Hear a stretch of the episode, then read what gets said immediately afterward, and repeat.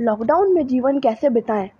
भारतवर्ष में कभी किसी व्यक्ति ने नहीं सोचा था कि एक पल ऐसा भी आएगा कि पूरे संसार को एक महामारी अपनी चपेट में ले लेगी और सभी अपने अपने घरों में कैद होकर रह जाएँगे। मगर हर भारतवासी एक स्थिति को ले समझकर, सूझबूझ के साथ अपना लॉकडाउन का समय बिताएगा तो उसे कम निराशा होगी, क्योंकि यही समय है हमें अपने आप को बचाने का व अपनी निराशा को दूर करके समय का सदुपयोग करने का। लॉकडाउन में हम नए नए पुस्तकों को पढ़ के व छोटे बच्चे नए नए कहानियों को अपने दादा दादी के साथ सुनकर अपना समय बिता सकते हैं।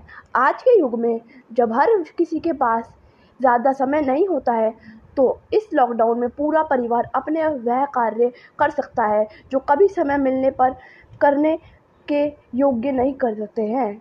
लॉकडाउन में हर व्यक्ति अपने लिए जी सकता है और दूसरों के हित के बारे में सोचकर अपने घर वालों की मदद भी कर सकता है।